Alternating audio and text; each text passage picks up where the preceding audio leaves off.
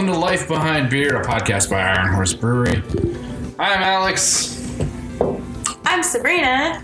And I'm Wes. All right, we're back for episode 12 of today's fine show. I'll just kill the rest of this bottle. That'll work out for me. You, Uh, you got a glass too. I know, but I'm just gonna I'm just gonna kill kill the rest of the bottle. Anyway, uh, welcome. We got our first beer on deck. We're, we're working it out there, uh, and uh, so so yeah. Uh, Wes pretty much put together today's show, so he brought most of the beers on deck. Wes, what are we leading off with today? We're starting with Sierra Nevada's Kolsch style ale, and it is a slightly Americanish version of that, which they tend to do, um, but they do very well. They Sierra Nevada has worked with a lot of German breweries in the past, so uh, at least in the past, in my opinion, they've done quite a good job uh, paying homage to those German styles, but many times kind of taking them in uh, their own slight new direction. Uh, this is I really like Kolsch, and I think this is an interesting twist on it. I they brewed with Magnum hops as a bittering addition, and then Spalt and Loral were the two later addition hops. I really like it. Yeah, it's good. Um, I actually, I've been really curious about Kolsch's lately, and I like that you called it a Kolsch style ale because I've been, you know, in the past I've been really resistant to, resistant to these lighter beers. Um, but lately I've been trying a lot of Kolsch's since like Behind Bars came out, and I really love it. Even though it's like Kolschy, you know, it's not Kolsch.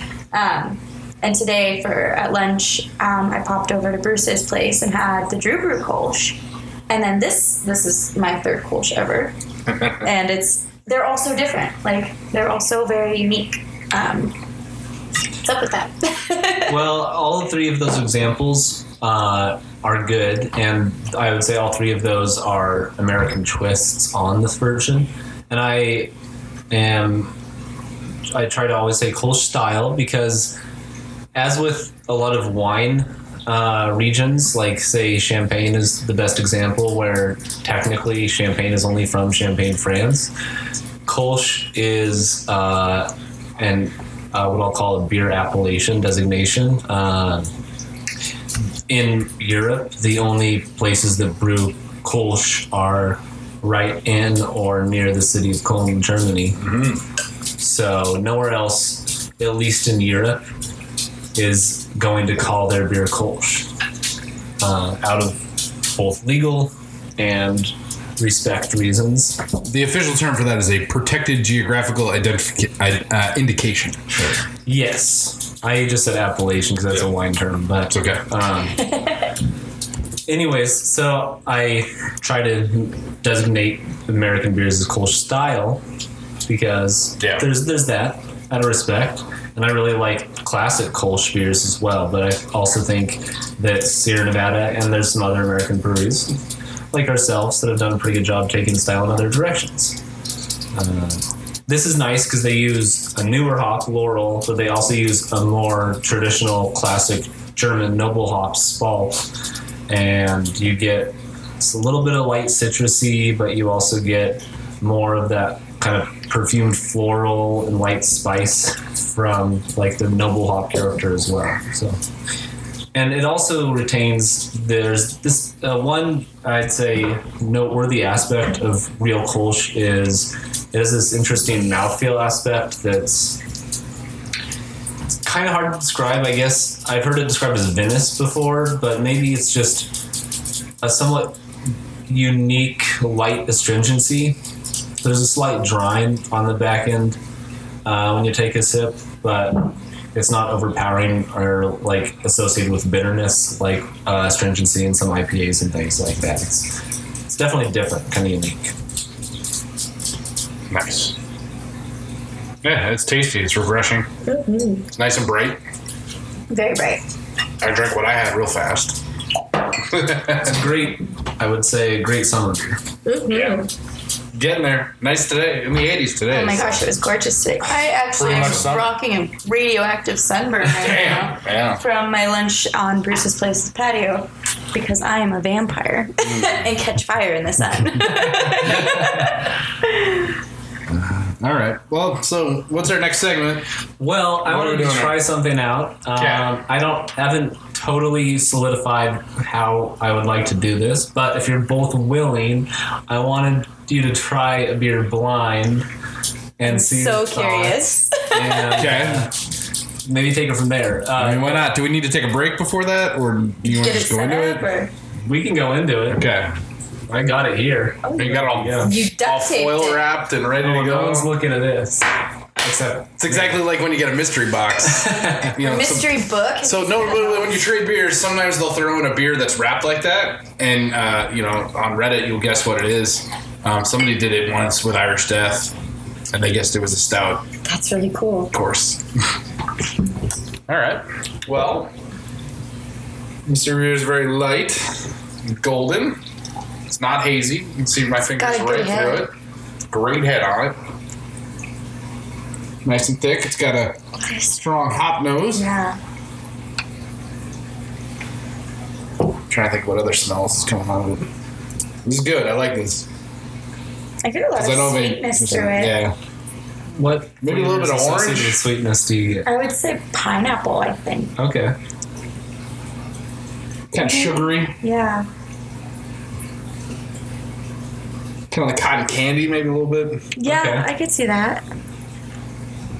Like really light sugar. Yeah. Maybe a little, a little meringue.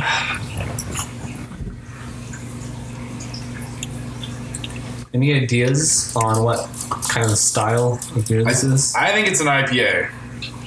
I, I think it's an IPA. I'm giving it kind of Okay.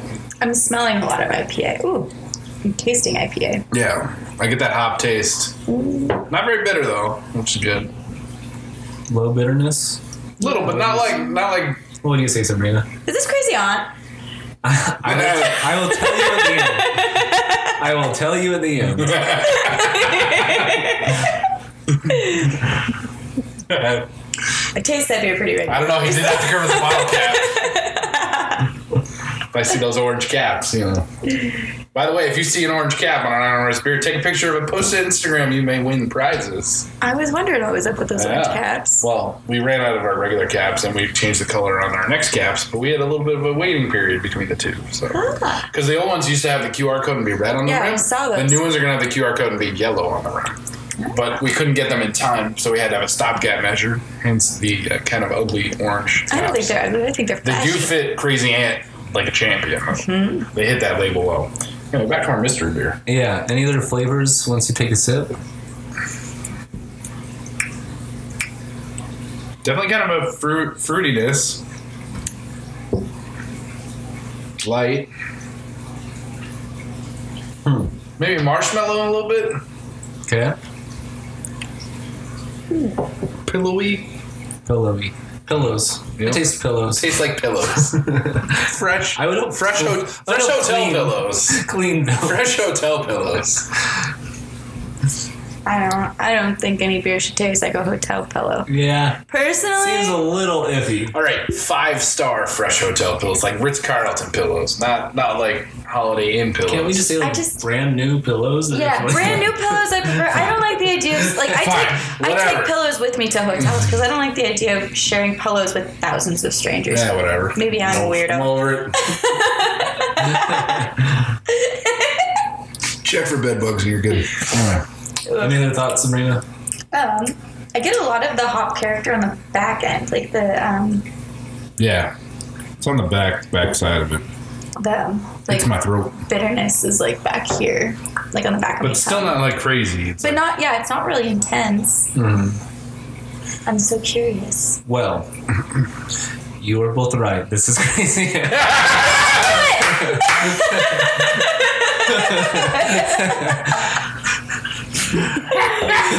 so fun. Alex. Wes, every time I open the pub, I have to taste that beer to make sure that it's what it's supposed to taste like. And I'm so glad I nailed that. Good job. Well, I do, it's a great beer though. It's a fantastic beer. I do, No, I do like I did like that as a blind taste test. I have no like preconceived notion it was. I do think this would be a fun segment, and Yeah. maybe it can evolve in some sense, Mhm. um, take other forms. But We can also I do it as bonus episodes. This coming out the first week of May, it Yeah. would be a good idea to tell people that the second release in our extended family series of IPAs Yeah. is released in May, and it's, And it's the Crazy Ant. Fruity IPA. Yeah. So look for it in stores. Come taste it at the pub. Yeah, this will happen after ba- the Bacon and Beer Classic, but we'll have it in Seattle Yeah. there before you can buy it. Come see us. We'll all be there. It's gonna be too late. This is gonna be on next week after we do the event. Well, hopefully you came and saw us. Hopefully you were there and you said hi. Oh, bummer. Missed yeah, you. Yeah. no, this is good. I liked it because I didn't know what it was. Like anyone like, this is what it's supposed to be. You know. Yeah. I liked it because I guessed right. Yeah, you nailed it. Yeah, that was I impressive. never get. I never win these games ever. Granted, we just drank it on Tuesday. So That's there's true. Kind of that. I think Gosh, we got a little that would have that would have been a ridiculous podcast. I also I'm like I know for myself tasting beers, especially beers that are too style blind, Mm-hmm. was really helpful uh, in trying to learn like styles and things like that when I wanted to get my certified cicerone.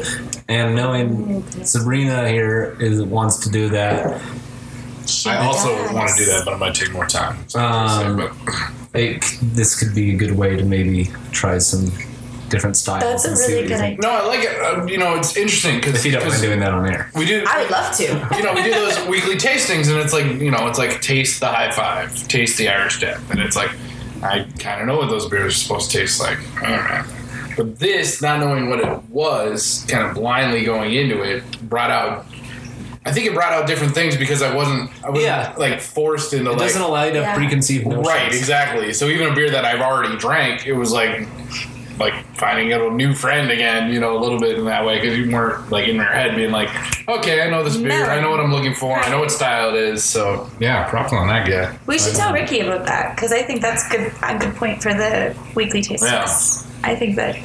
So we're supposed to know what it is. So we punch in the thing, but I guess But you she can, do can it, just do it by batch code number, it right. Just batch number. Yeah. yeah. Yeah, you could find some way to code it for sure. All right, Anyways, we'll bring that feedback. I thought that might be a It's a fun, fun thing game, to do. Wes. Thank you for playing that. I like that. We'll bring that up. We can either do it as bonus episodes, or we could do it as other fun things. But uh, are we ready for next? You guys are still drinking the crazy ant. well, I spent, and it's so funny. I never ever got like all that sugar aroma out of I crazy will Elk say, before. I will say, compared to the first batch of this beer, it's come a long way I and to hit more of that style you I think you were looking for, which is amazing. um for clarification, as a, as a question to you, uh, when you said you smelled like sweet, and I smelled the flavors. Now, on the palate, does it actually seem sweet to you, or is it just kind of those flavors associated with sweetness? Because I, I don't think it's excessively sweet on the Okay. palate. it tastes sweet, but it's not. But it's like- but it's not supposed to. but be it's like like crazy sweet. Yeah. like fruit flavors and other kind of flavors that It's- are associated with sweetness, Right. not necessarily. It's not necessarily sweet. But it on tastes palate. it tastes more like actual fruit as opposed to fruit. You know what I mean? Like people think fruit, they think like fruit juice, they think like Mm-hmm. twenty cups of sugar on top of a small amount of strawberries. Yeah. yeah, You know, as opposed to this is like like eating a natural pineapple or a natural orange or something Mhm. like that. You know, and just getting that essence of it. In yeah, for So sure. That's uh, that's my takeaway from it. I'm so glad we did this. This made me so happy. Yeah, that's impressive. All right. All right.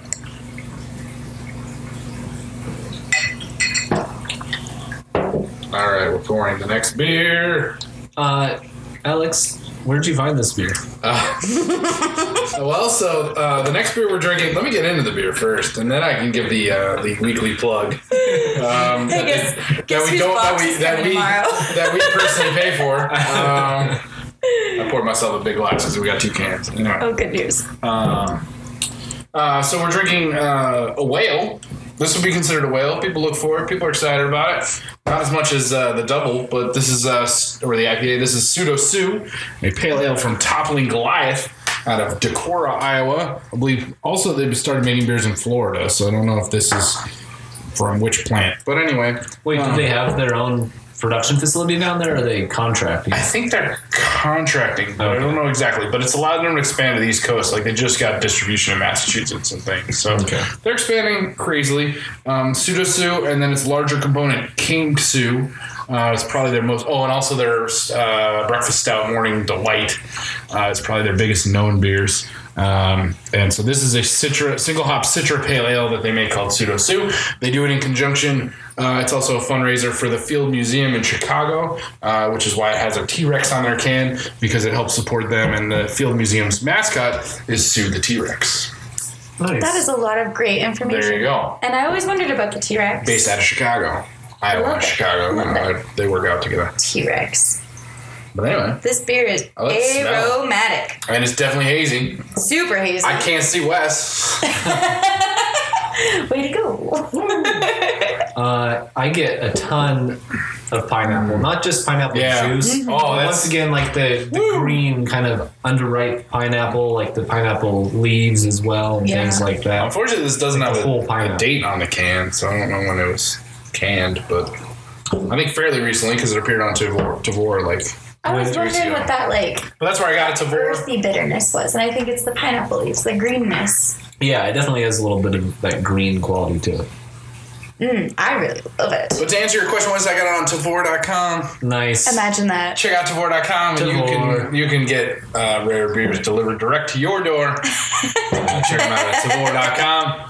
Uh, That's that, right. We all use it. We That all check will be coming any We day all love it. My box comes tomorrow, and I am stoked. It's a good one. I save on I save fifteen dollars on shipping by driving to Seattle, I sure don't, but I do spend twenty five dollars. because I have I no. was gonna say, are you really saving? Well, actually, so here's the deal with, with doing that. When I went for my first crate, I drove there and I picked it up, and they took the time to pack my next crate in this crate, so I didn't have to do two crates. I could just get it all at Nice. once. There you go. That is saving. It was awesome. But you also had to drive in Seattle, which is a go- special That's kind of hell. I had to go to Seattle anyway, Ugh. Ah, well, in that case, and I took a day. I like you know I, I went to the I went to Tavour. I went to the Living Computers Museum. I took Hawkins to Magnuson Park. I had Dick's Aw. Hamburgers. We saw Mayor's friend who lives in uh, Somewhere. Columbia City or Mount Baker or whatever. Yeah.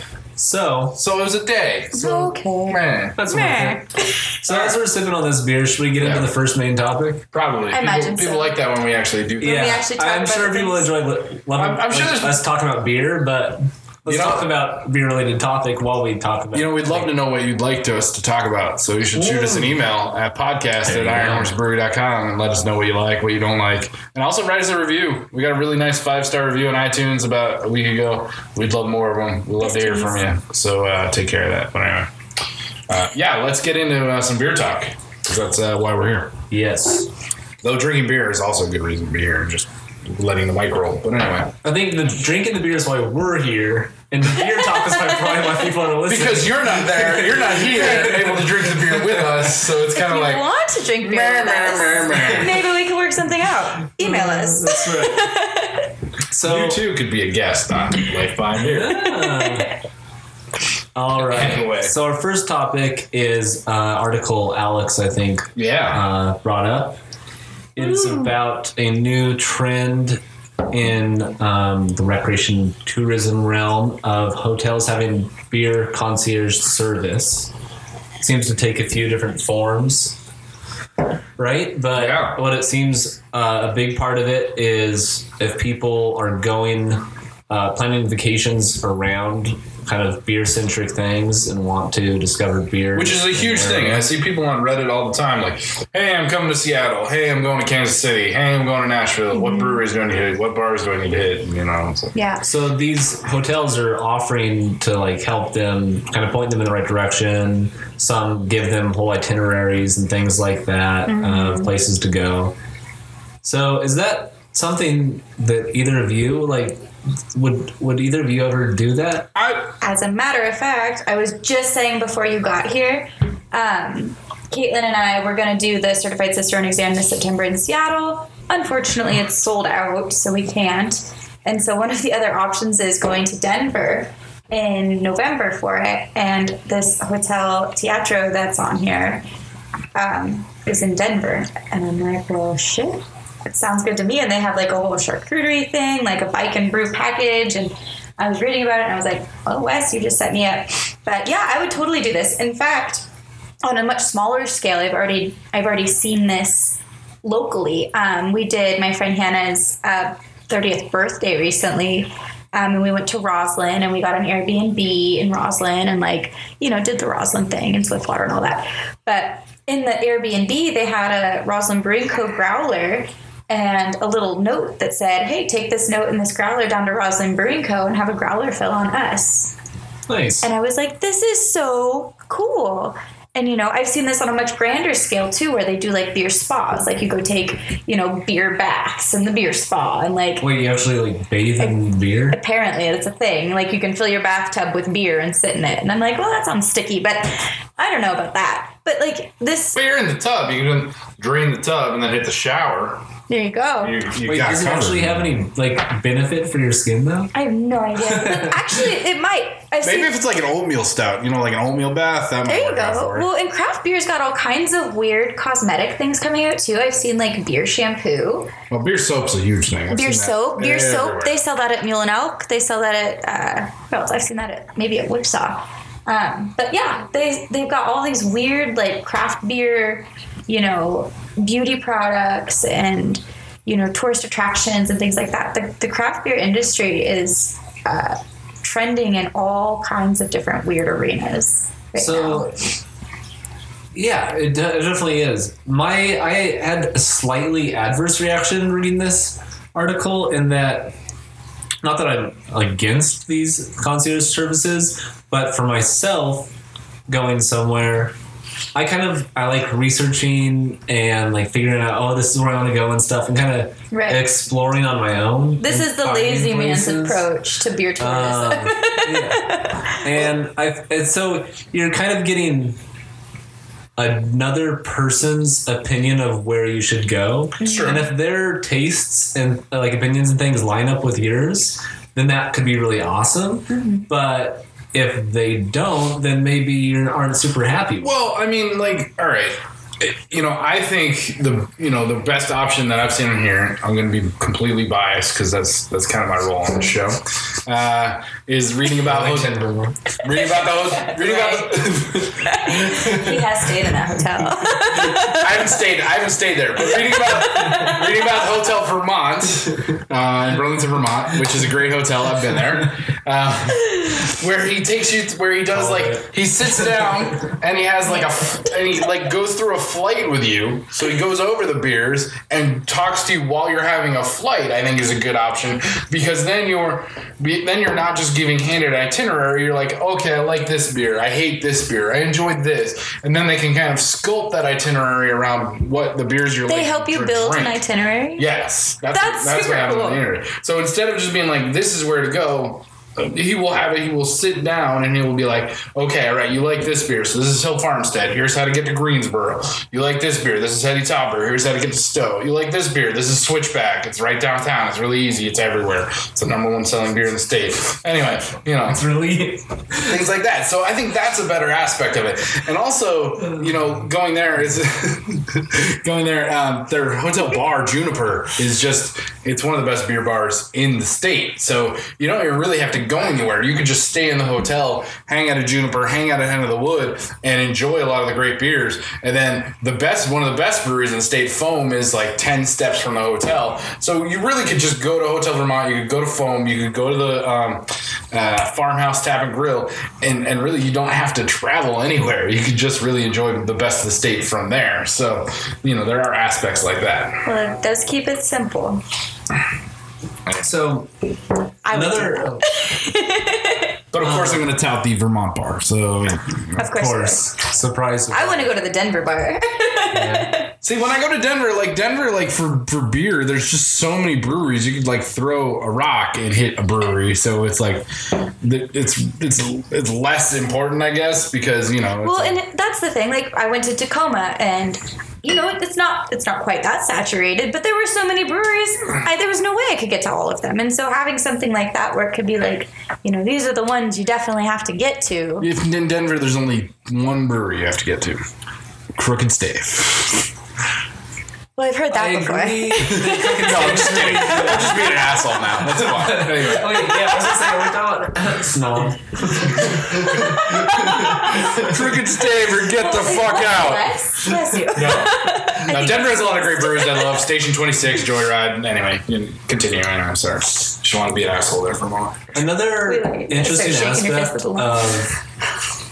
of beer rec and tourism to me is I, I kind of, as with a lot of things in the industry, compare it to things in the wine industry. And you look at the wine industry on their tourism end, and a lot of these areas that have a lot of wine tourism are based around like where grapes grow. So, like Napa Valley, because a bunch of the vineyards and grapes grow there. So that's where the tourism sprung up Right. where they're making the wine and where the grapes are growing, um, and plenty of other examples like that. It's interesting to me because I feel like still um, beer is not as connected with place as Right. wine is. You know, So how many people vacation in Yakima during hop season? but that's what I'm saying. Is I Nobody. think I think the brewing industry and places like Yakima could capitalize on that. yeah. The fact that it's not, it, I've, I've said this for several years. And it surprises me there's not more breweries in the Yakima area. And that's changing somewhat. There's some up and coming working on it. things opening. But the fact that there's not like uh, a hotel in the Yakima area called like the Hop something Yeah. or whatever. Right. And they're not all about this beer concierge. Not even things and Yakima. You could put it in like Toppenish and like have like Toppenish be like. anywhere in that area. You know. But I'm just saying that way you could have that sense of place like they uh, rely on in the wine industry Right. with tourism, and you could build up a whole Well, I mean, pl- area of tourism around that. I think it's also thing. time. You know what I mean? Like Napa Valley has been a wine destination for 50 years at this point. You know, think about like beer and hops. Like hops, the rise of the IPA can probably be traced to like. That, like Sierra Nevada Pale Ale, sure, 1986, but in the public consciousness, really like 1995, 1996, right? That like that wave of brewers. So that's only 20 years. Now, also that's also a very smaller segment than wine drinkers, and also wine drinkers are kind of we- different conceptually than, Nice than beer drinkers. um, so I think, so, Alex? Is so I think there's Are they kind different? Ah. Please tell me.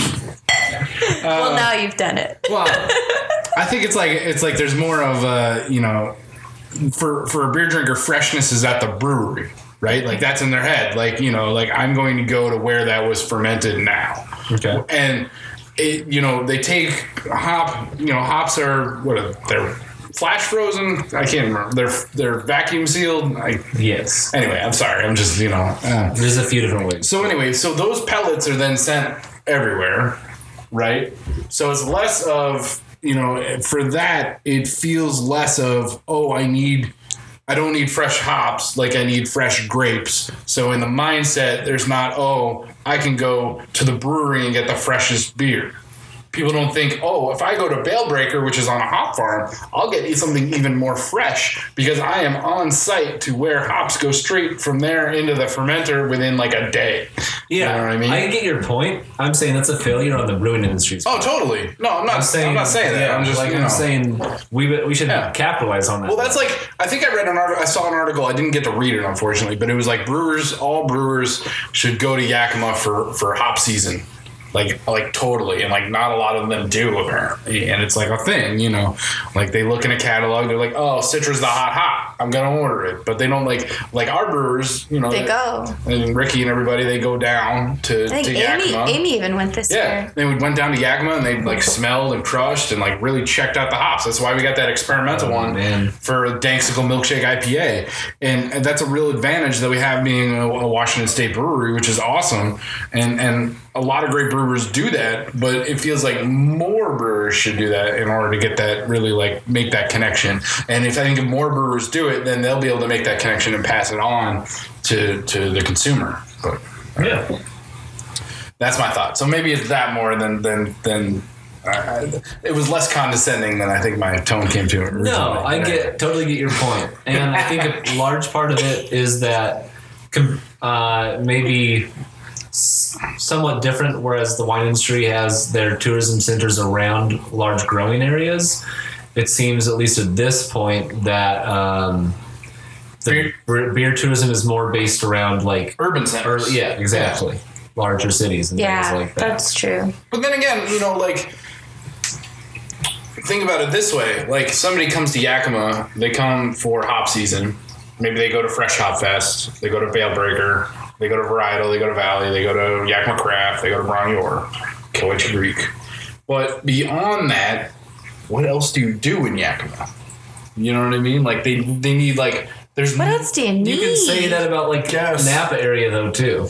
But Napa's like close to like you can like go to Napa for a day and then you can go down back to San Francisco. True. I mean, you can go to Yakima for a day and then go back to Seattle, I guess, Yeah. if you really want Or come to Ellensburg. Come hang out. Come to Ellensburg. But I think even Washington. Okay, uh, uh, here's a. So maybe it's a Washington tourism fail. No, because Walla Walla has done a great job. That's true. With their wine tourism. That's true, and And, that's what else are you out doing in there. Walla Walla? Go visit the prison. Hang out, So hang out with uh, oh, Drew, Drew Bledsoe. Hang out with Drew Bledsoe Yeah. and drink his wine. Well, he has some great wine. he does have great wine. Uh, so I don't, Sorry, guys. I don't know. That's just that's just you know thoughts on that. You know, a food scene. I mean, what's the best? You know, I mean they're working on it. Crafted, I guess. Yakima steak. Uh, That Cowiche Creek place is tasty. it's true. Cowiche Canyon. Yeah, Canyon. Yeah, yeah. Not I believe that. Which one's owned by Jim Rowe? I think that's the one. one of them's owned by Jim Rowe. Don't tell me that. No. He owns one. He owns Take some, it back. He owns some steakhouse down there. Anyway, but, Not a yeah. Kawichi one, right? No, Cowiche Canyon's good, and now I can't. I, really want to try the new restaurant that the Oh yeah, his is like Creekside. open called uh, it's like Easy Tiger, and it's like a Pacific Rim inspired like noodles and Yum. like poke bowls and things Oh, like I that. poke. I tell you what, I think it'll happen though. I think it'll happen. Actually, I think it'll happen here first. Um, I In think Yakima Valley. I think when they get when they finish the pass and it's six lanes from Seattle to Easton, you're gonna and it's two hours to commute from Everett or it's two hours to commute from Ellensburg. You're gonna start to see an influx of people from the west side, and the whole culture in this area is gonna change. Hey, I'll just put this out there. Anyone out there that has a lot of money and wants to start a beer centric hotel in Yakima, all, all beer concierge. There you go, bam. I like I'll it. serve part time. I'll, Like, yeah, you got our help.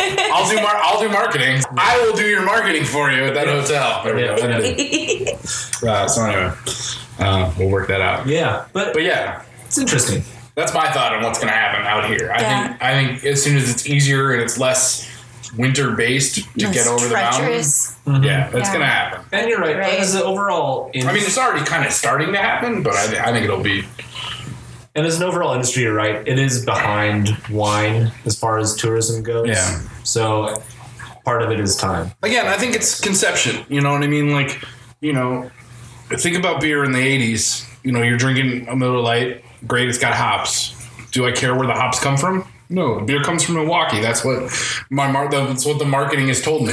Hmm. The fre- it's fresh beer made on Plank Road in Milwaukee, and, and that's what I'm going to go to the. When I go on a beer vacation, I'm going to go to Milwaukee, see a Brewers game, and, and go to the Miller Brewery, which which I've done. But anyway, um, and that's you know so with the with the rise of craft, I think part of that is changing already. You know, when I go on a beer vacation, I'm going to go to Vermont. I'm going to go to you know I'm going to go to Kansas England. City. I'm going to go to Denver. I'm going to go to San Diego. You know, and and so it's kind of there's the change already happening. Can that change continue to where it's hey, let's go see where they make hops and check out breweries that have access to those fresh hops. Yeah. For sure. So Nice. Well, should we go to our next beer? sure. Sure. Which is, I'm pretty sure, Weird Beer Watch. Well, Yay! well, no, hold on. Um, Is it not? Am I wrong? it is, but we're gonna take an ad break first. Okay. We got to get that in there because we're, you know, we got yes. we got bills to pay. So That's true. Bills to pay. Anyway, uh, so we'll be right back with more great beer, more great talk. You're listening right here on Life Behind Beer, a podcast by Iron Horse Brewery. Weird Beer Watch is presented by Send It, a new double dry hopped pale ale from Iron Horse Brewery brewed with Citra hops. Send it because waiting can wait. Right, welcome back to Life Behind Beer, a podcast by Iron Horse Brewery. and uh, we're on segment two of episode 12. And uh, it's time for Weird Beer Watch. Weird Beer Watch. Just keep doing that. It's great. Uh, and uh, again, Wes brought today's weird beer. So what do we got, bud? Oh goodness gracious! Oh man, it's alive! it is. Apparently, uh, it's gushing a little bit. Not as much as my homebrew. But No, certainly not. I still have bottles of that in my fridge. I really It is, need pop uh, open. This Yeah. is a killer can too. Hopfenstark's Berliner Rausch Saison. It's called- Saison de Higgs. Oh, oh yes. That's the name of the beer. It's Yes. named after the Higgs boson because it's all merging and shit. Yes. Beautiful Nice. can. And Love, um, love a good science reference. It is a mashup of uh, Berliner Weiss, uh, Rauch beer, and a Saison. Where's it from? Who makes it? Um, Hopfenstark. And they are from, I am going to blink now that you're asking. Is it on the can? Well, I'm petting a cat, so. I'm petting a cat. I I'm petting a can't. cat, so I, I can't can't look at this can. It's uh, Boston. There you go. more New England beer. Oh, it's got a few actually. It's also it's Is it got contract brewed? oh, it's distributed by somebody in New York, Oh. but it's brewed and canned in uh, Boston. It looks like they're based out of uh, L'Assomption, uh, Quebec. Quebec, eh? Just outside Montreal. Yeah, it does say brewed and canned for Hopfenstark by Dorchester Brewing. Oh, okay. in So Boston. contract brewed at Dorchester by a Canadian brewery. So There we go. dripped. There we go. All right. Apparently, Alice is done with me, so. The cat left. This is just their uh, their brewery is from just northeast of Montreal, but apparently they're doing some contract brewing with Dorchester Brewing, Dorchester, Massachusetts, former residents of Alexander Grosby. Alexander Gross. Alexander Grosby. Alexander. Alexander. That's it. That's all you're gonna pour. Well, I want to make sure you get some too. So so this is several different styles in one. Yeah. It is so so fragrant. All right, let me read the can.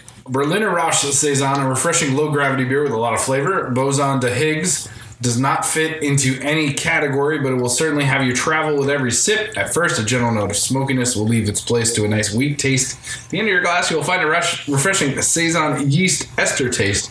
Believers in more is better will not understand. There you go.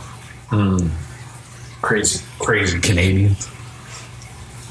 Oh, we have a Canadian beer. Ah, I should drink that. Blah, blah. We have a Canadian beer waiting for us in the fridge at work. I need to grab. Hopefully, nobody drank it. Uh, oh. so, I don't think anybody looks in Ah, that fridge. really, really very good. light in color. Yeah, it's strong. It's clear. Beautiful. I don't know. I smell that smoke. It smells like it smells like bacon. I was gonna It smells say, like bacon. Remember, smells like bacon. and I should know that because we ate a lot of it last weekend. Harking back to uh, a Sabrina's comment um, when you said on Untappd that you had a beer that this tasted beer like tastes meat. like meat. Would you say that about this beer? I can definitely smell bacon. I haven't tasted it yet, Yep, so I can't yep, attest to that. Yeah. It Does tastes it- like it tastes like it tastes like Oh my god! It It tastes, tastes like, you take like you take like a light lager and then just like like I took a drink of like like fuck.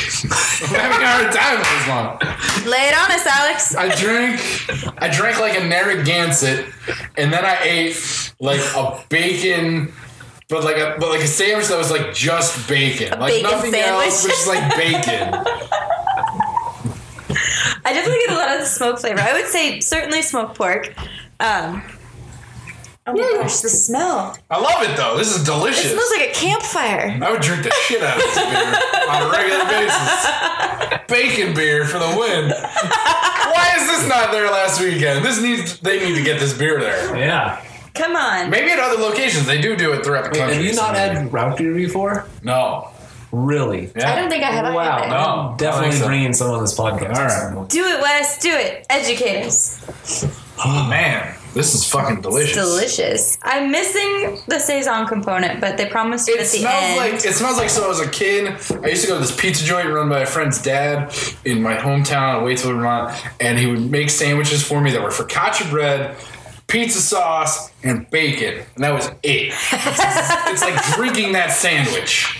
Just amazing. I'm so jealous. I want a bacon sandwich. It was so good. It was so good. And now we're not friends with them anymore, and I will never get that sandwich again. Plus, the restaurant closed. It's ah, it makes me upset. Uh oh. Anyway, You've spent several of our goodness last podcasts upset, Alex. I think I think we need an intervention here. that's gonna be a very special episode twenty. So we're saving it for that. All right. oh, it's so good. Oh, It's very smoky.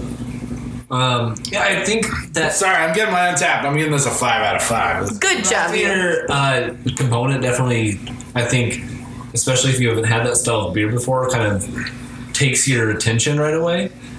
But there's, if you kind of look underneath that, there are other things going on. There's a l- light touch of citrus and like pepper um, that I'm going to assume, like the pepper especially, maybe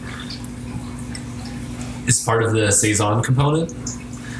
Um, it's definitely not as sour as a traditional Berliner Weiss. No, not at all. I don't. I wouldn't even begin to say sour with this beer. but it does have a lemony component. Yeah. That's soft, soft and lemony, and there might actually be some. I would not be surprised if there's some wheat in the malt bill, which would also be characteristic of Well, Berliner and I was Well, thinking, like, it's not super clear. I was thinking there must be something going on with, like, wheat, That's some protein component. Sorry. Sorry. Yeah. okay. You No. can. I mean, you had something to say in the middle Well, of my that's sentence. Go ahead. Sorry, I'm just so excited. Just so excited. All right. No, that's why I wanted to bring up the sandwich because it's not like I'm just eating bacon. just so excited about the sandwich. I know. It's like I'm we don't not. But, it, but it's like it's not like I'm just. It's not that I'm just getting the bacon. Like I get what you're saying because I'm getting like like the focaccia bread, right? It's like there's herbs and it's like it's really a weird kind of bread. So I'm getting that kind of malty build on it, and then the tomato sauce. I'm also getting that. I'm getting quite a little bit of vegetable on it. So it's not just a bacon beer. It's like It's like that it's sandwich. Literally like that sandwich, and it's like making me go crazy. So I'm sorry. you are losing it, man. You're I coming love it. unhinged. No, it's, that's great. I've said this before, but my favorite like sensory like descriptors and things like that when people have because our, our memory and our sensory systems are so intertwined and so especially when it comes to those very unique and specific memories that people have and the sensory attributes associated with those and something like this just clicks with you and you go that is that one thing Right, exactly. it's just but in a beer, It's like awesome. it's like it took that whole sandwich and it like it's like I threw it through a blender and then like fermented it and made it beer.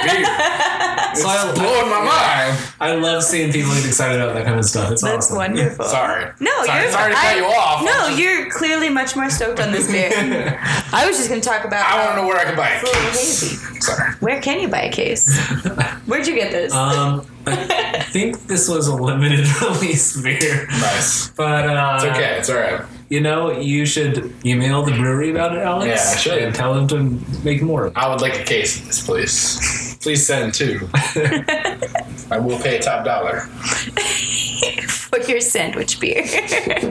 well, hey, and I have good news, Alex. There's a tad left in the can, and I think you should have it. No, I think thanks. yes, that's I think it's only fair Just since his, you know. Don't drink it out of the can, you animal!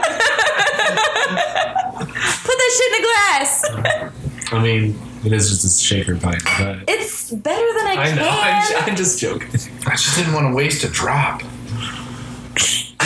He's gonna like cut open the Yeah. can and lick it.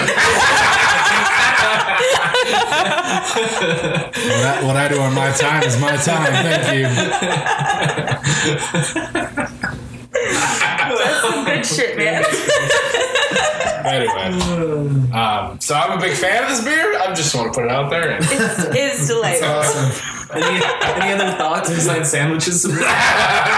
Well, I was gonna say, I think you're right about there being some wheat in the grain bill because it's uh, it does have a very tiny bit, a little tiny bit of haze, and I always my first thought with with beers that are not intentionally hazy is something something in the malt, some proteins or something, because Yeah. I'm, I'm a novice. No, that's that's not a novice thing. That's totally reasonable.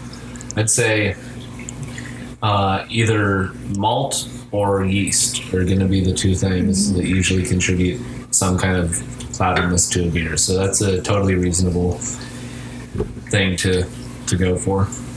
Not as exciting as sandwiches, but I'm here to help.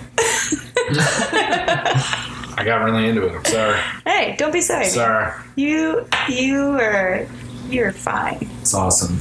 All right. Well, do we want to have topic two, or is that you know? Yes. Shall we? Let's get into topic two. Let's. I definitely have some thoughts about this. I'm so glad you said that. Because I'm reading this and I'm like, Huh? this doesn't make sense compared to like after what we just talked about in topic one. This is completely counterintuitive, right? Well, Lay it let's on us. just say.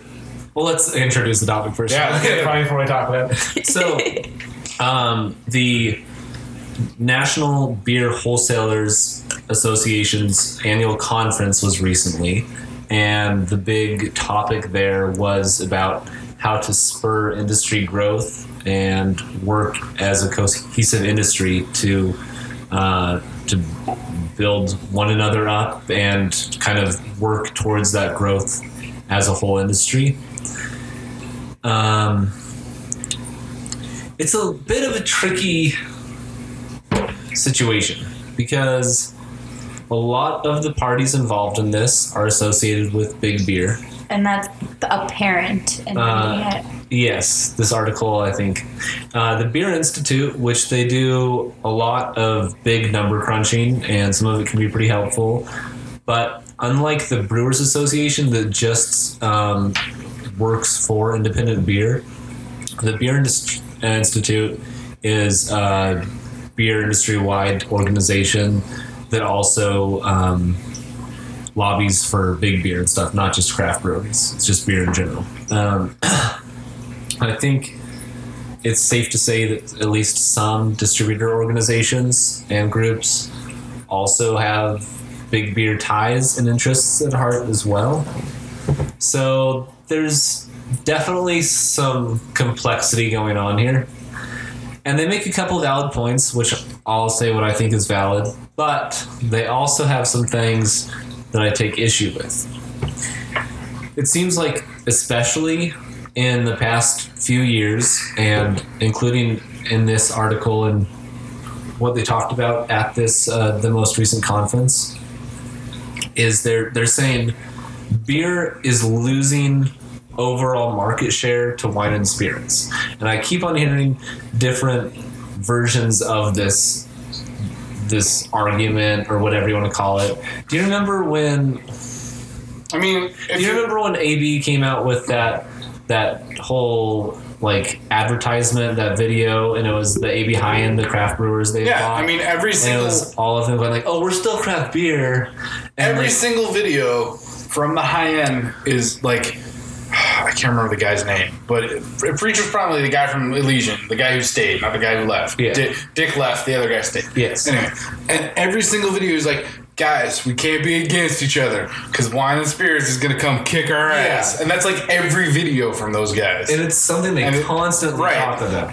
And it's like, no, guys, it's uh, And it's uh, it's silly because they're saying we're losing market share to wine and spirits, but you look at it and you start parsing the beer and market share. Big beer is is down, in is flat and down, and I understand that craft, independent craft, is growth has slowed, Right. But it's still growing. Right. Right. There's- it's not losing. It's not. It's not the twenty percent it was ten years ago. It may be like one to three percent, but that's still, well, still like growth. five, but yeah. Um, Yeah, well, and, and like I said, it's apparent in the wording of this article. It's a very biased article. Um, you know, down at the bottom, it's like these are some ways to grow our category based on this person's research. And it says slowing the rate of decline for domestic light beer. yeah, three out of That's the, the first fucking point. three out of the four points Well, so are all so big beer points. just to, just to put it out there, that's not from the article. That's actually in the research for this. So Yes. Right, but it's biased research. I went to grad Right, school. right, I know right, biased right. research. No, I understand. it. That's you know, it's coming from Yeah. it's coming from I, do, I don't know what IWSR is, but anyway, their consultant Brandy Rand. Right. I just want to put it on there that clear so it's not Yeah. we're hating on Justin Kendall. 'Cause the- Justin Right. Kendall does great stuff for Brewbound. Yeah, the So I don't article wanna and hate that guy. Brewbound, the website, are not the one. Yeah, Right, exactly. what you're saying. I just want to put it out there, so I'm not like like just in case Justin Kendall somehow hears this podcast, like, hey man, they were hating on you. It's like, no, dude, you write a lot of great articles, you do a lot of great work. That was directly from Rand's research, which I don't know what organization it was, but Yes, you know, you're correct.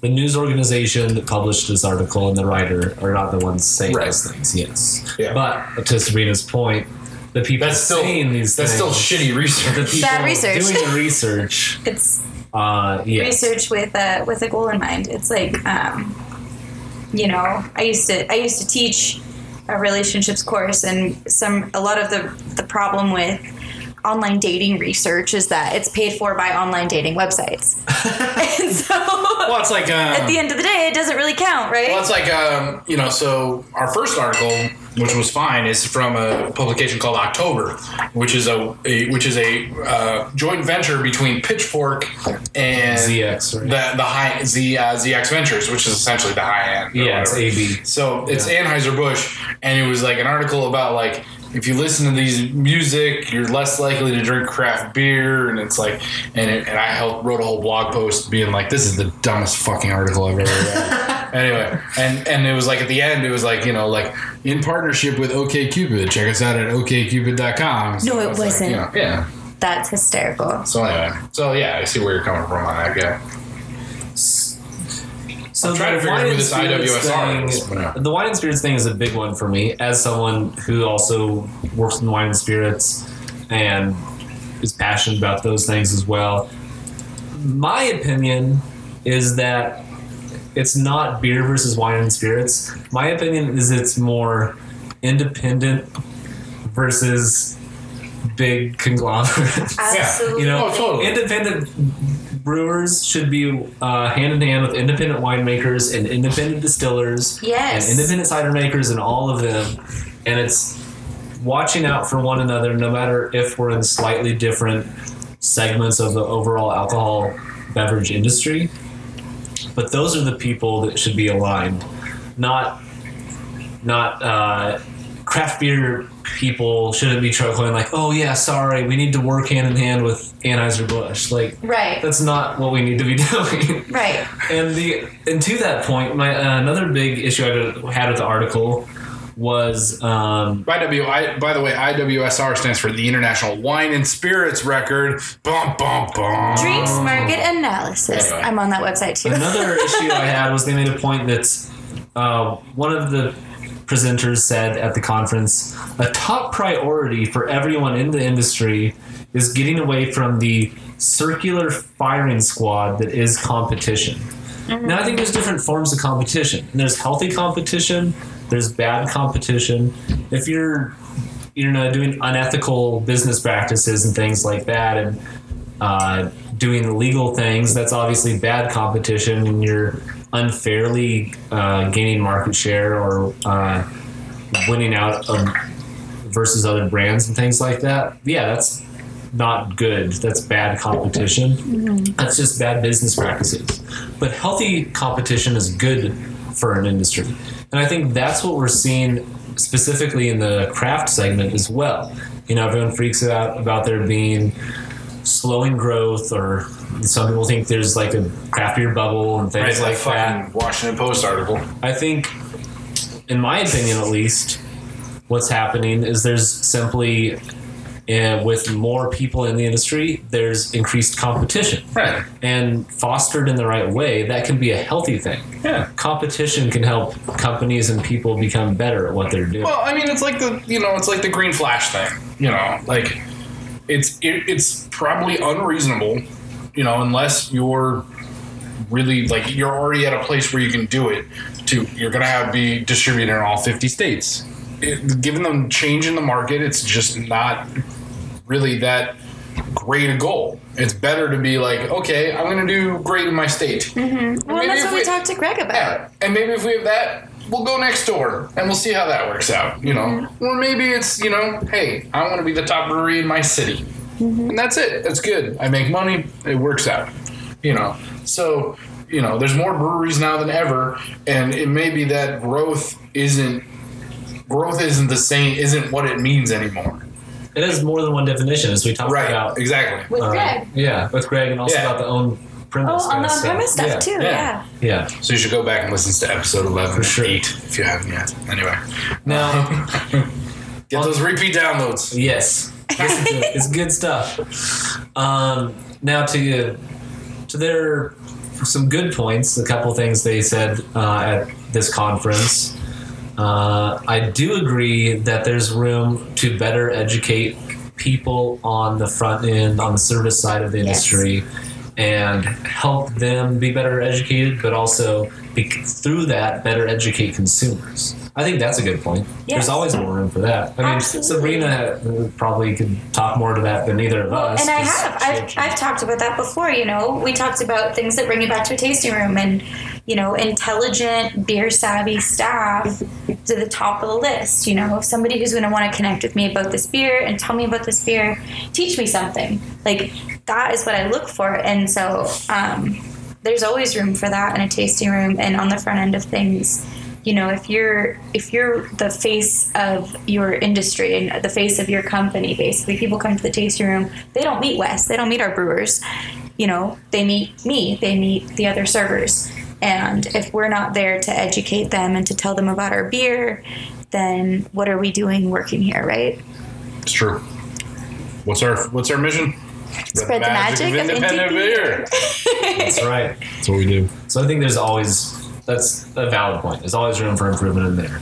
The other thing I think that is a valid point, um, a little less cool and awesome, but I think very important is improving overall draft line cleanliness and quality in the marketplace. Oh my goodness. It is crazy in this day and age how many bad and dirty draft lines there are out there and how poorly some places of business do at keeping their draft lines in good are you talking about breweries or are you talking about bars On premise. It's Well, just Embers too. depends. Brew pub. I can't Embers. imagine a brew Yeah. pub not maintaining their lines. Some breweries It happens. just Yeah, you get busy. That's so you don't think about it. self-defeating. yeah. Yeah. I, I think it's a huge deal. I mean, I think it's. I- I, think. in, I- I, think in I a don't brewery see tap room, it's job less likely, but it still it still happens. I will say a funny story. Um, somebody was asking about Hemper Hemper HPA that we had, and they were like, and somebody was like, "Yeah, ruined like a whole keg after they kicked the Hemper HPA. Like that line was still like ruining They beers didn't, without." they didn't clean that line. And they said, I said they didn't clean the line. They're like, no, this place, like, I know this place. They clean their lines pretty regularly. They pretty much destroyed that line. Like, I believe that. yeah. So Anyway, I've Good to heard know. that place doesn't clean their lines. yeah, well, the, yeah. But at the, well, that wasn't it. This is Different on place. Reddit, so this is like somewhere else in the world. Okay. But anyway. Yes, um, don't drink whatever comes out after HBA at that place. You're so right. But at places that actually do know what they're talking about, like say the pub, The pub uh, with great line maintenance. that's right. The lines are cleaned regularly. Would you say that's true? Absolutely true. In fact, we once had a blog about a string cheese ghost who broke in while our line guy was there. You should read that blog post. It's pretty that funny. sounds fun. There's, I believe there's video as well. There was video. Yeah. Yeah. So I think that is a super important thing um, for anyone in the industry. Please read the drought quality manual. It's a super short read. It's only like 35 pages. Super informative. Any And Uh, it's free. You can download it to your phone for free. Yeah. And it's just a great resource. If you are running or working at any form of a tap room, whether it be an actual tap room for a brewery or just like a beer bar or something, definitely something you should read and the kind of stuff you should know. Uh, so those are both valid points, I think, that Yeah. I made in the presentation. Yeah. I mean, you know, anything like this, they're not going to, like, totally be obtuse about, but, you know, Right. weird things. Slight bias, fine. Not completely off the wall. to Sabrina's point, though, uh, at on one of the presentations, they had four major points about how to uh, curb decline and help growth in the industry. And one, like Sabrina said, was The very slowing one. the rate of decline for domestic light beer. The second was introducing low and no alcohol products in an effort to improve volume trends. The third That's called Michelob Ultra. and whatever the, they're like doing more variations of Michelob Ultra. The third was continuing to grow imported beer sales, which I can guarantee you isn't craft beer from other countries. No, they want more Mo- Modelo and Corona. Exactly. Got it. Dos Yeah. Equis, sure. And the last one was, oh, and we, we should continue to grow on-premise sales of craft beer. Because we got to sneak that one in there. But when, I can also guarantee you when they say craft beer, they, They mean they Elysian. like the high end. so like half of one of those four points was actually So prepare for more to- Space Dust and Apocalypse IPA and Devil's Backbone. Super fuzz. Yeah.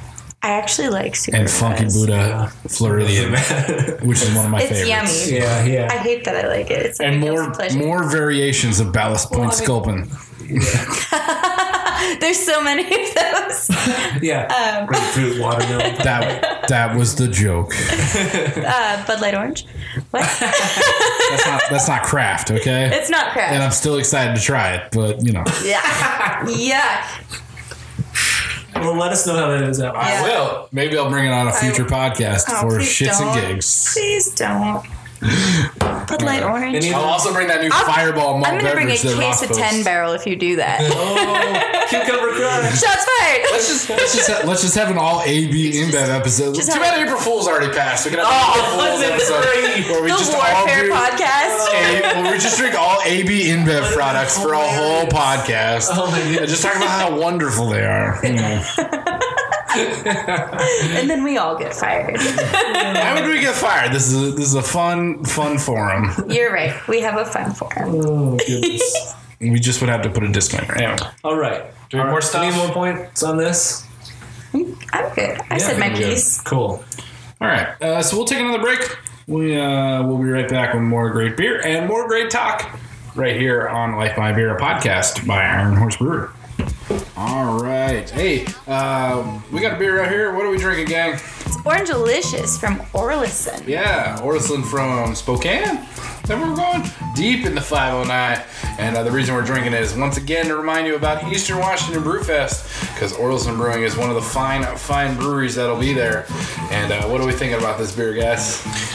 If you love orange, you will love this beer. Yeah, it's kind of like a. It, it says golden, but it gives me more of a kind of a cream ale feel to it. For you know, sure. kind of a well, and like the vanilla is the vanilla is very apparent. It's Yeah. almost like a beer version of like a really good orange Julius kind of Yeah. super creamy. There you That's a good one. But not orange creamsicle, orange Julius. You gotta understand that there's a separation between the two. Would you explain that Interesting. separation? So uh, an orange Julius has more of a like like soft serve vanilla taste to it, whereas an orange creamsicle is kind of a more sugary, sticky, sweet kind of vanilla. Oh, well then I think Oh, you yeah. hit the Think about on the that one. there. You know. Yeah, this is like a So anyway, Orlison's gonna be there. We got other great uh, Eastern Washington brews. We got Ten Pin, we got No Lie, we got Bale Breaker, we got Icicle, we have St. Bridget, we got Whipsaw from right here in town in Ellensburg. Uh, we got Dru Bru from the pass. Um, we got uh, Northern Ales, 12 string, Paradise Creek Paradise Creek. Yep, we had that last week. And is uh, delicious. uh, more great stuff. Well, some cider too, and we'll have live music uh, from Massey Ferguson and uh, a band change there. We also have um, uh, Sweet.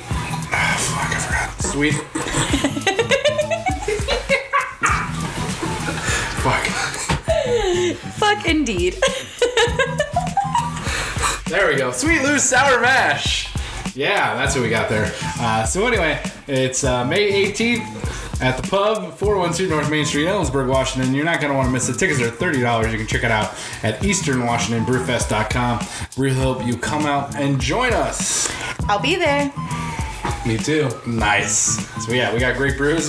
Apparently it's gonna be so hot the fire department's coming by right there with the siren. but uh, coming out and join us, Eastern Washington Brew Fest. Check it out. And uh, now back to the show. Hello and welcome back to Life by Beer, a podcast by Iron Horse Brewery. and we're getting into our next beer. Wes, what do we got now? This is Hazy's Comet from Puyallup River Brewing. And it has a It's a New England style IPA with Citra, Idaho 7, and Comet hops. Woo! Those are some good hops. Oh, yeah. And it is definitely. If you want to have fun for 10 minutes, try to get me to pronounce Puyallup. I was Puyallup. totally was meant to ask you. I was going to say, hey, Alex, what do you think? Pu- Puyallup. Okay, Can you say Tequila? Tequila, I can do. That's a tequila. Tequila. I got that one. Squim got me. I called it Sequim, and my dad laughed at me. Um, So trying to think what other fun names I can try, but that's all right. This is definitely one of those beers that part of the reason I bought it was because of the label. Because Wes is such a good friend, and he knows I love space labels. And it's a very cool space label because it's a comet shooting across the sky, but the comet itself is It's a a hop. hop. It's a hop comet. Beer that excites. That's what it says on. Indeed, labels that excite. That's right. Space. space things. It also could be a Phish reference. Ah. They have a song called Halley's Comet. Yeah. But it's I my have a bottle. You can't it's have a it. reference to the comet, not the Phish song. But if you want to believe that, Alex, I'll, I'll just do what I want. Ooh, Don't ask me twice. it has such an exciting aroma. I do like that smell. Mmm. once again, I get a ton of pineapple. A lot of these hazy IPs. Did you have pineapple today? What's No, I with your just like a lot of these hi- hazy IPs to get a lot of pineapple from. them. I don't know. I just get a lot of bitterness on this one. I'm not getting a lot of bitterness. Maybe my palate's just fucked up. Maybe mine is because From all that bacon sandwich. Ah. that's true. You did have quite a bit of the bacon sandwich. I'll have to agree with Sabrina. It's not super bitter. We also have a similar palate issue right now, though. You did. You did have something in the middle there. I did not. And so Yeah. that. Wes and Wes and I have been sampling a, a different beer. We're not going to mention it because it's not in this episode. it's not on this episode, guys. the We're beer, not talking about the it. beer not featured in this episode. I get like orange rind, pineapple juice, a little herbal note, um, I also didn't eat before this episode. some so- mango. So, Would you like okay, a snack? in your opinion, Alex, as the resident hazy expert, is this two style? Um, it's a different. Uh, so again, Or is this a Northwest take on the style? uh, I would say it's in the older version of the New, New England IPA. Oh, ah, like The a heady? old school camp, the heady camp. Oh, okay. Yeah. The Sip of Sunshine camp, yeah. It would be in that camp. It would not be in the Julius Trailblazer Trillium camp. Okay. But it's not a juice- somewhere in the It's ballpark. not a juice bomb, but it's Not it's, dessert and pastry. that's it's different. That's stouts. That's steak. That's stouts. Whatever. what do you think, Sabrina? Is This I think it's um it's pretty light. Um, personally. I think it's very light, actually. do you Like- enjoy it? I do enjoy it. I think it's great. Um, I do smell it. I smell the citra, and I'm a little sensitive to citra since we really send it and like. All that send it to the dome I just, just- like Citra. Yeah, now I'm like a citra queen. Apparently, like anything with citra, I'm just like. What qualities do you get most from Citra? I get really bright. For me, I get really bright flavor. Like It is. It's a bright. Well, and like mostly it's an aroma thing for me. Like this. Like mm, it's tricky. I'm really sensitive to aromatics, but I think um, years of drinking black coffee have made my palate very dull. I don't know. I drink black coffee for a long time. I think my palate's okay. Well, you you've trained your palate I don't know. I don't drink. I don't drink coffee, and I think my palate's a little. so we all have issues. It's cool. I get a lot of like from Citra. I get definitely quite a bit of lemon. Um, a little bit of the grapefruity, but not that not super It's definitely like a, pungent cit- grapefruit. I feel like, a white citrus grapefruit. rind. Yeah, for sure. Like lemon rind. Yeah, definitely.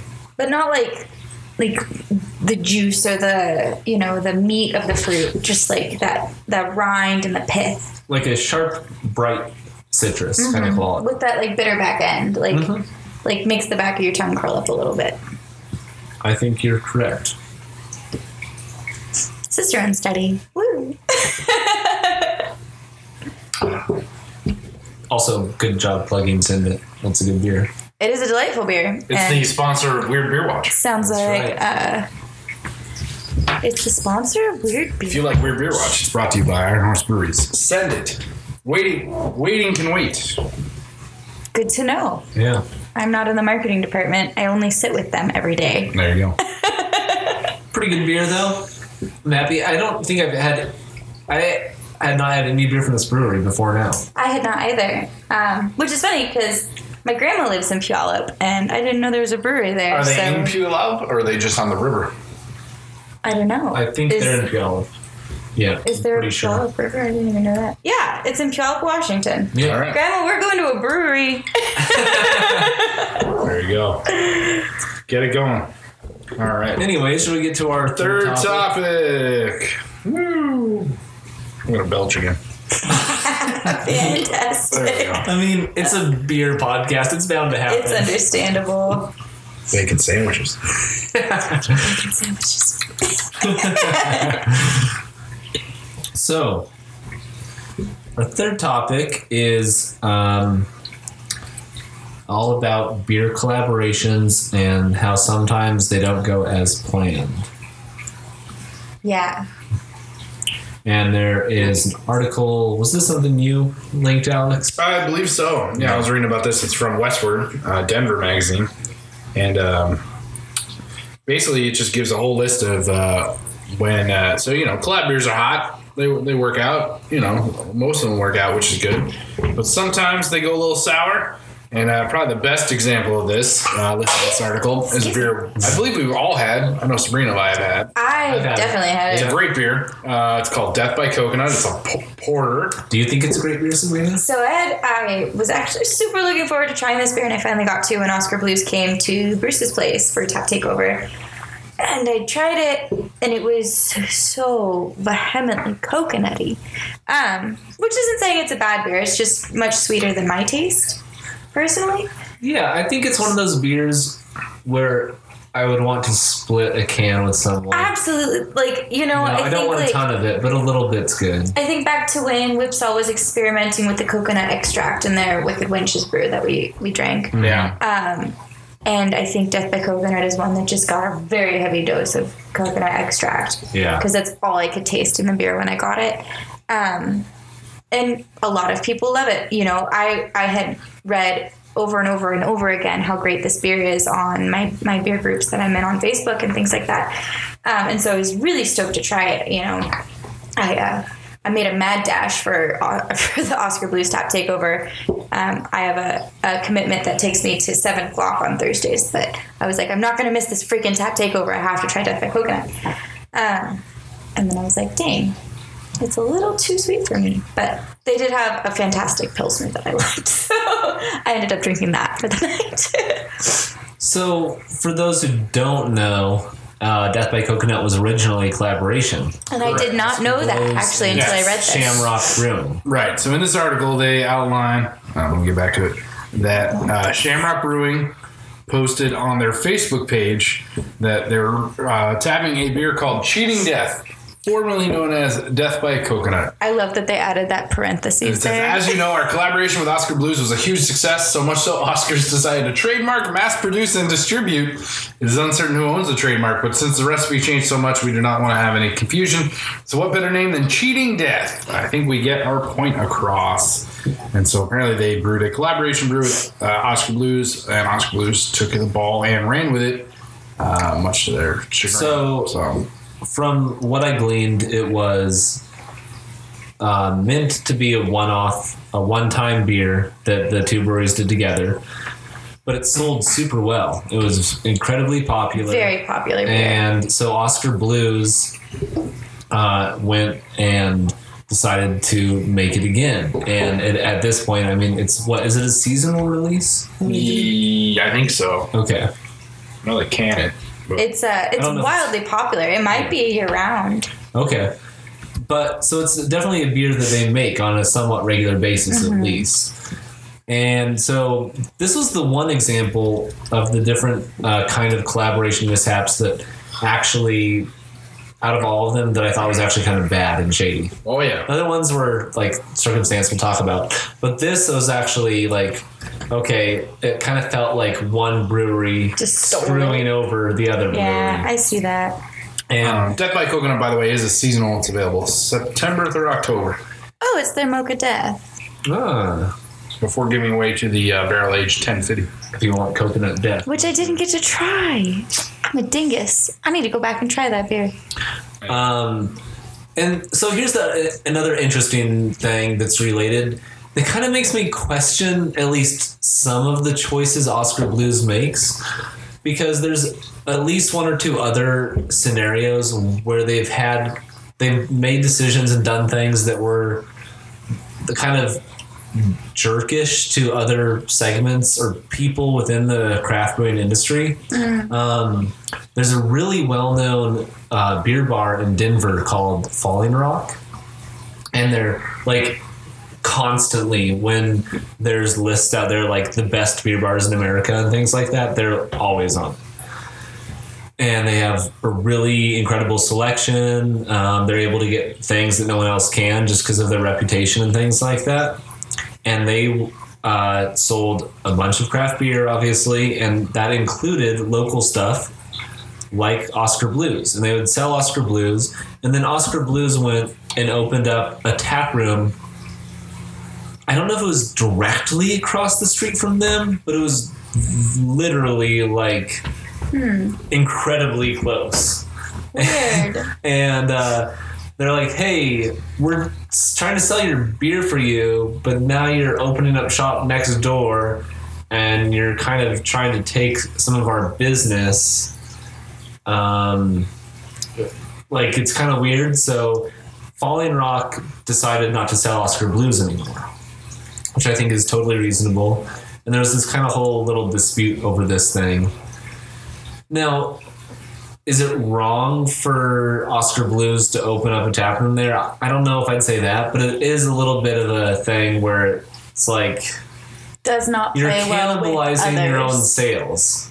Like this place is super well regarded, Mm-hmm. and they're selling your beer, and your beer being there is a boon to your sales because they're so they have such a great reputation. The fact that they carry Oskar Blues helps your reputation just by being on tap there. And then you go and try to take a chunk of that. So it's a little weird. I don't know. I don't know. I mean, I like some of Oskar Blues' beer, and it just kind of there's been some odd situations like that where some of their business decisions were a little strange. Yeah. I mean, that's definitely the worst story. They, they have four stories in this article. Um, you know, the second one, Cerebral and our mutual friend in Colorado brewed a collaboration farmhouse pale ale. And Cerebral decided to put it in the Great American Beer Fest and won uh, silver. Oh yeah. And and they wanted uh, our mutual friend on that, but the beer festival doesn't allow It said one collaborations on that. only. Which is just silly. Yeah. Really. It's So, foolish, right? so I mean, Cerebral at least ordered extra silver medals and like gave them to the brewery and was like, "This is your guys' thing too." That's playing well with others. That's less cerebral. That's more Great Just American Beer GBF, Fest. which is silly. Come on, GBF. Like, Yeah.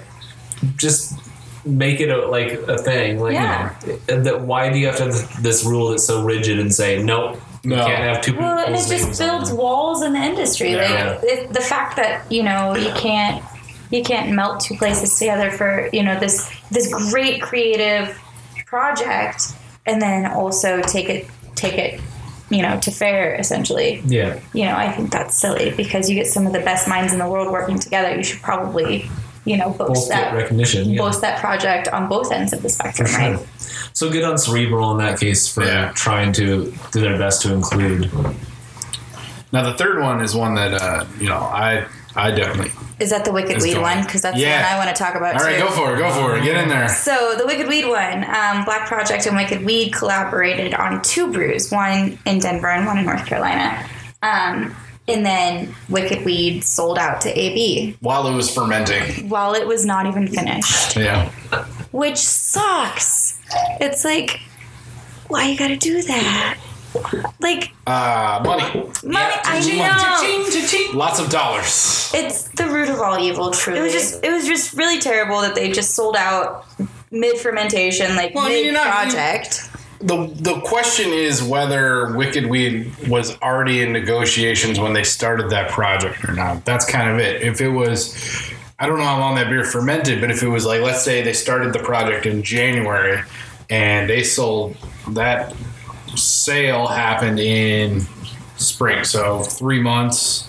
You know, probably they knew. So yeah, that would be shitty. That was super shady. Yeah. Like that. That's a lack of disclosure. Yeah. Between two companies that have decided to work together. Like, yeah, like they should have been like, hey, we may have this sale happen, you know, but like, you know, At this, oh, so but also they're working with AB, so you know, they're no, you know, they're like NDAs throughout, Yeah, the, definitely, throughout the for sure. nose, you know. Uh, Mike, uh, like to tell the rest of the story.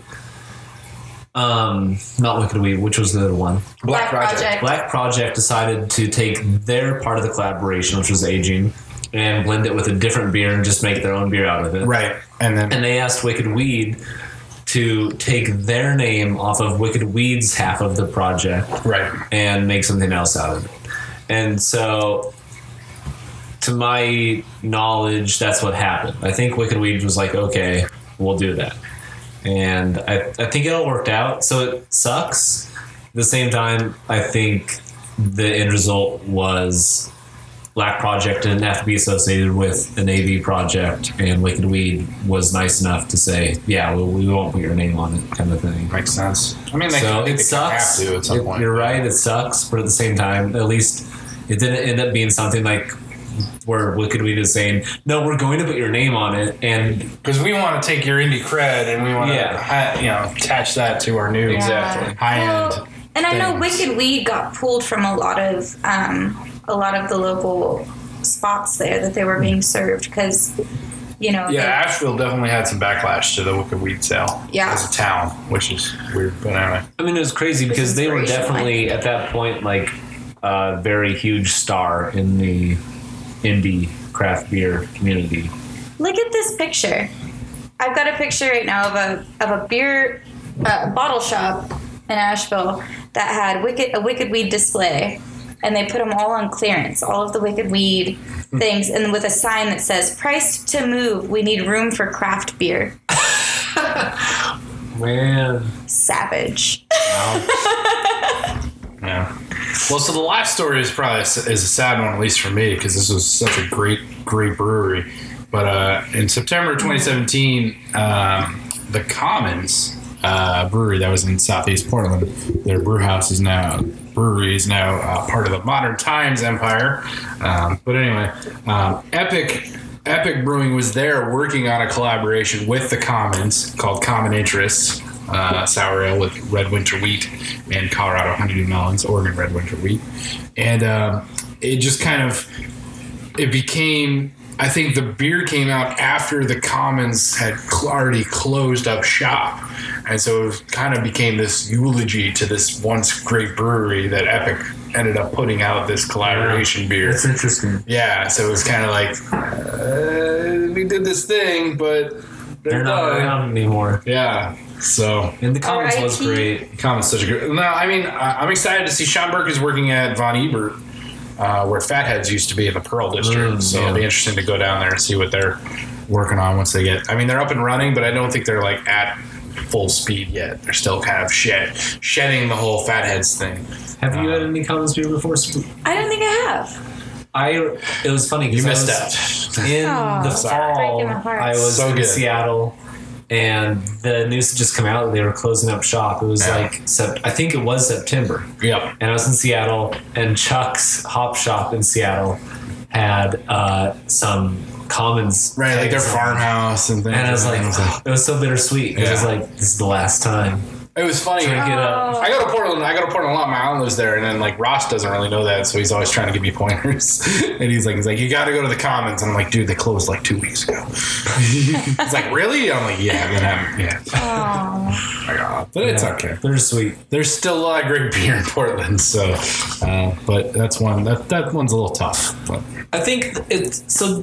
These instances, some are worse than others. Yeah, definitely the death by coconut is the worst. definitely. Right. Of all of Just completely then, coats. then yeah. Then the wicked weed one is like it sucks, but it's not like the. it was like semi shady. Yeah. Like But I think on the flip side of that, the positive thing about this is these stories are few and far between.